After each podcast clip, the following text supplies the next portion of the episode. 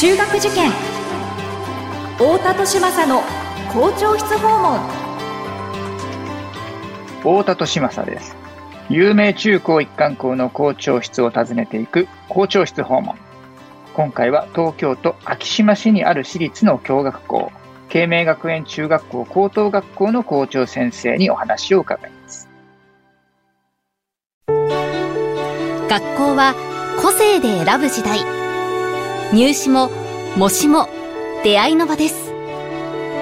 思考コードという新しい基準で子どもたちと学校の可能性を広げたい。私たちは首都圏模試センターです。太田利政の校長室訪問。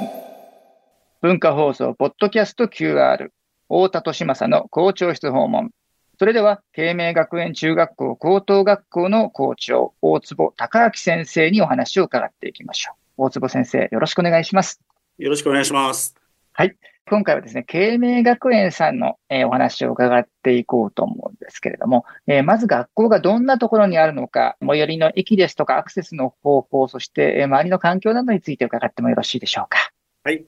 あの、本校慶明学園は JR 青梅線の拝島駅というところから、徒歩で言うと大体20分程度、えスクールバスが出ております。あと、まスクールバスは JR の同じく八王子駅からも出しております。学校地は多摩川沿いの本当に広大な敷地を持っていて、例えばその拝島駅からこう見える富士山はですね、都心で見るよりもまあだいぶこう近くて大きい富士山がくっきりと。ああ、そうでしょうね。はい。うん、私もあの実はあのこの校長になって、えー、直後にこの地に実は引っ越してきまして、えー、毎朝、えー、多摩川の土手沿いを歩きながら学校に通勤をしています。もともとですね、あの、ここはあの、三井家、えー、財閥の三井家の別荘があったところで、うん、はい、敷地内にはですね、かつてはあの、枯山水の庭園であるとか、あ。の、宿山や池を配した海式の庭園などが、はい。で、あのー今でもですね、戦前にこう、移築をしました、こう、日本家屋の、あの大きな、本当に立派な、あ日本家屋、もともとこの鍋島公爵家の家だったというふうに言われてますが、それがこう移築されて、あの、本学園のシンボルとなってありますよ。すごく立派な、そうですね。はい。歴史的建造物みたいな木造建築のね、昔のお屋敷が、そのまんま残ってますもんね。そうですね。ですから、あの、まあ、高知の外でも、まあ、中でも、本当にあの一連中四季を感じられる、まあ、そういう自然豊かな、えー、本当ですね。そういうことになっています。はい。はい。ありがとうございます。えまあ、そういったですね、恵まれた環境にある慶明学園さんなんですけれども、えー、最近の学校のご様子などはいかがでしょうか？はい、あの、本校ですね、先ほどあの、あの申し上げた通り、まあ、三井家の別荘だったところにあるんですけれども、もともとは帰国子女を受け入れる学校としてスタートしています。例えば今、帰国生だけでなくて、えー、親のいずれかがこう外国籍の方、あと、まあ、何らかの形でこう外国にルーツを持っている方、外国語が母語に近い形の方など含めると大体3割ぐらいが、えー、国際生というふうにして、私たち一緒にあの生活、勉強しています。まあ、ホームルームでは、まあ、自然とこう外国語がこう耳に入ってくるような環境にあって、またあの2学期からの編入も非常に多いですし、あと世界からまた留学生も短期、長期受け入れていて、まあ、本当にあのグローバルな環境にあります。日本に生まれ育った生徒でもですね、はいえ。ー、あのそういった環境の下で、えー、はい、暮らしているので、やっぱり英語、うん、外国に対する関心は非常に高いんですね。えー、非常にこうスピーチコンテストなどでも上手な生徒がいて、うん、まあ、どうしてそういうふうに上手に話せるようになってるのっていうふうに聞くと、やはり友達から学んでいる、友達のように話せるようになりたいと。まあ、そういうふうな答えが、まあ、返ってきていて、えー、すごくそういった国際的なね、環境に恵まれているなっていうところになる。はい、本当ですね。はい、あの、ですから、あの、当然ながらその日本の一、まあ、いわゆるその一条校と言われている、はいはい、えー、正式な学校なんですけども、そ、ね,、の一条校のインターナショナルスクールみたいな感じですよね。いや、本当その通りだと思います。ええー、なかなかね、これ伝わらないかなって、はい、私、あの、見学行ったことが何度かありますので、ああの雰囲気はよくわかるんですけれども、えー中学受験をして入る、えー、グローバル教育、力入れてますって、そういうニュアンスではなくて、そもそもがもう、インターナショナルスクールみたいな、休み時間に何何語で喋ってるんだろうみたいな、いう環境ですものね。すごくユニークですよね。ね本当にその通りです。はい。ええー、ありがとうございます。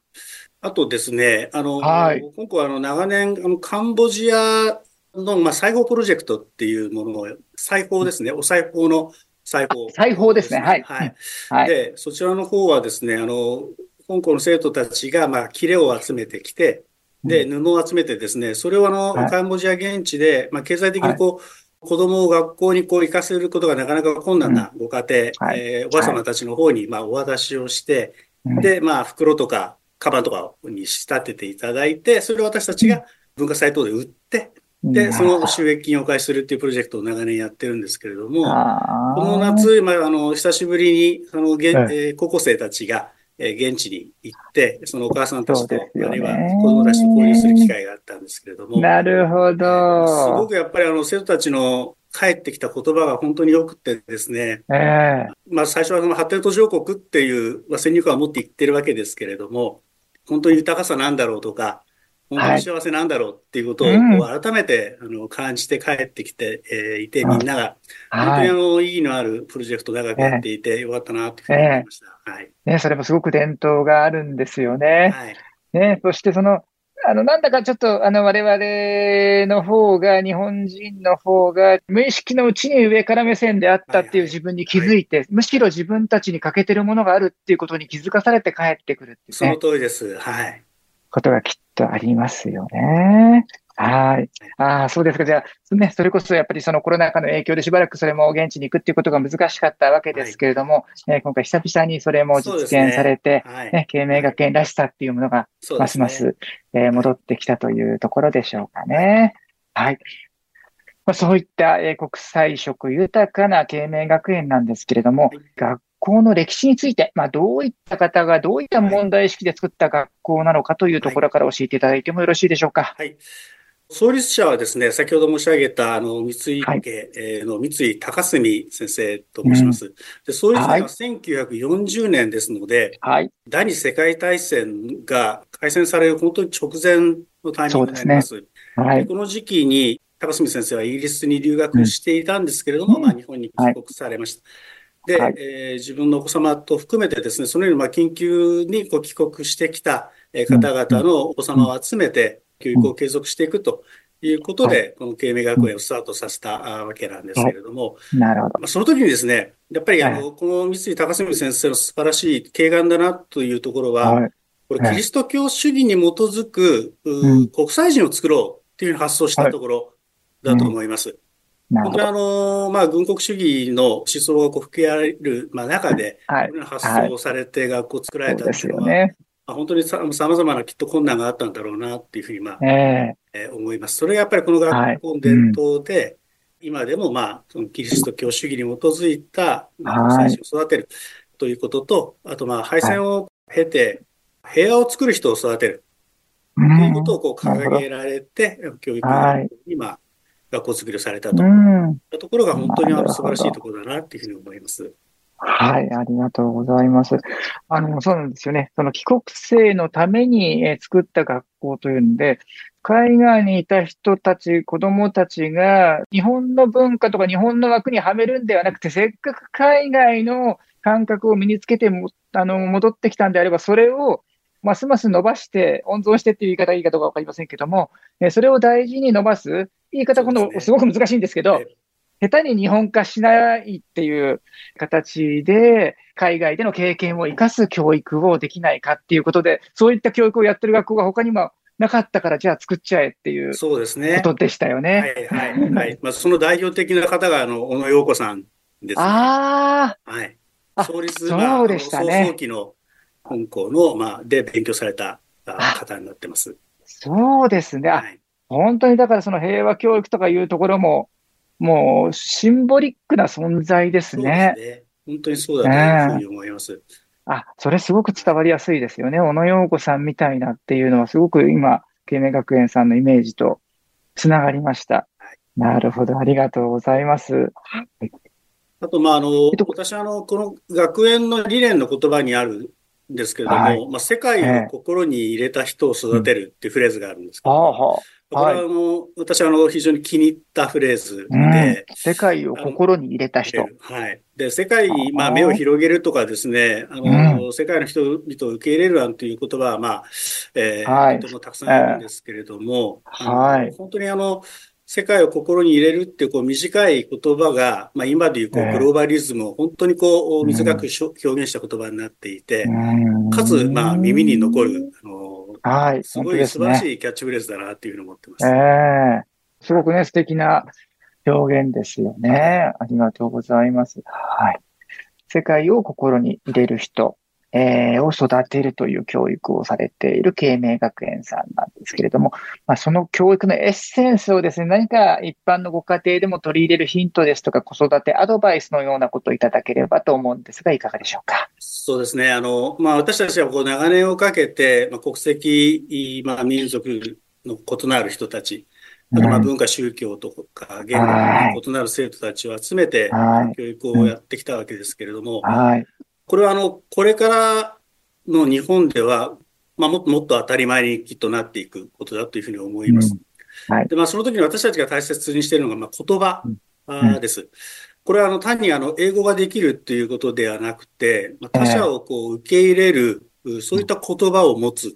ていうこと、はい、かというふうに思っていて、これからまあ入試も近づいてくるとですね、親もあの子供もまあだんだんだんだんとこう言葉がこう、荒れてくるようなね、えー、かなっていうふうに、あの、はい、思うんですけれども、えー、あの、その時はまあ、あの、ぜひね、言葉から感じられる相手の感情っていうもの、うん、あるいはこう気持ちにまあ寄り添って、えー、はい、いくっていうことが、まあ、とても大切だなと、あの、うん、思っています。でも、うん、まあ、間違ったね、あの、言葉遣いについては、はい、まあ、その言葉ちょっと悲しいよねって言ってあげてですね、まあ、あの、ていただけるといいのかなと思っていて、まあ、子供はそういったこうやりとりをこう必ず覚えていますよね。はい。えですから、まあ、あの、保護者にしても、まあ、子供にしても、志望校に合格できれば、まあ、それはとても良いんですけれども、はい、まあ、その先のあの長い学校生活を楽しく過ごしていけるかなっていうことの方が多分、とても大切なことだと、あの思うし、もしそれができればとても幸せなことだと思います。はい、まあ、その鍵は、まあ、あの、良い言葉っていうんですかね、うん、だというふうに思っていて、会話の中で、そういったことが、表現とかがね、あの、うん、増えていくと、きっといいだろうなっていうふうに感じています。なるほど。ありがとうございます。ね、ついつい、まあ、あの、お互い余裕がなくなってくると、トゲトゲしい言葉を使ってしまったりとかする。で、その時先ほど先生おっしゃったその言葉から感じられる相手の感情に寄り添うというのは、要するにそのあの、表向きのその額面通りのトゲトゲしさだけに反応するんじゃなくて、なんでそういうことを言ってるんだろうか、何がこれを言わせてるんだろうかっていう、えその言葉の奥にあるものを見てあげるというか、そ、ね,、ちらを感じ取ろうとする、はい、えそれが本当の意味でのその言葉のやり取りだという、えー、メッセージだったかな。ね。はい言葉尻に振り回されてイライラしたりね、ますます怒ってしまったりするんではなくって、ね、その言葉の裏側にある、えー、その向こう側にあるものをお互いに感じ取る、そういうコミュニケーションを親子で取れるといいですね、と。はい。ね、えー、いうメッセージだったかと思います。ありがとうございます。校長室訪問。今回は、慶明学園中学校高等学校の校長、大坪隆明先生にお話を伺いました。大坪先生、ありがとうございました。ありがとうございました。